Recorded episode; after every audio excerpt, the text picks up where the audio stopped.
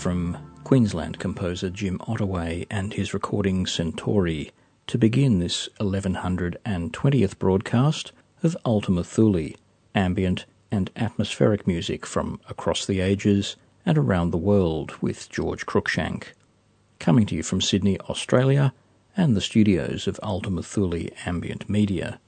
Heard in Sydney on Fine Music Digital, in Adelaide on 5MBS 99.9, in Canberra on Artsound FM 92.7, across Australia via the Community Radio Network, across the United States via the PRX network, and around the planet via streaming audio and podcast. Our program tonight is made up of music entirely by Jim Ottaway, and we'll continue now with his new album. This is Southern Cross.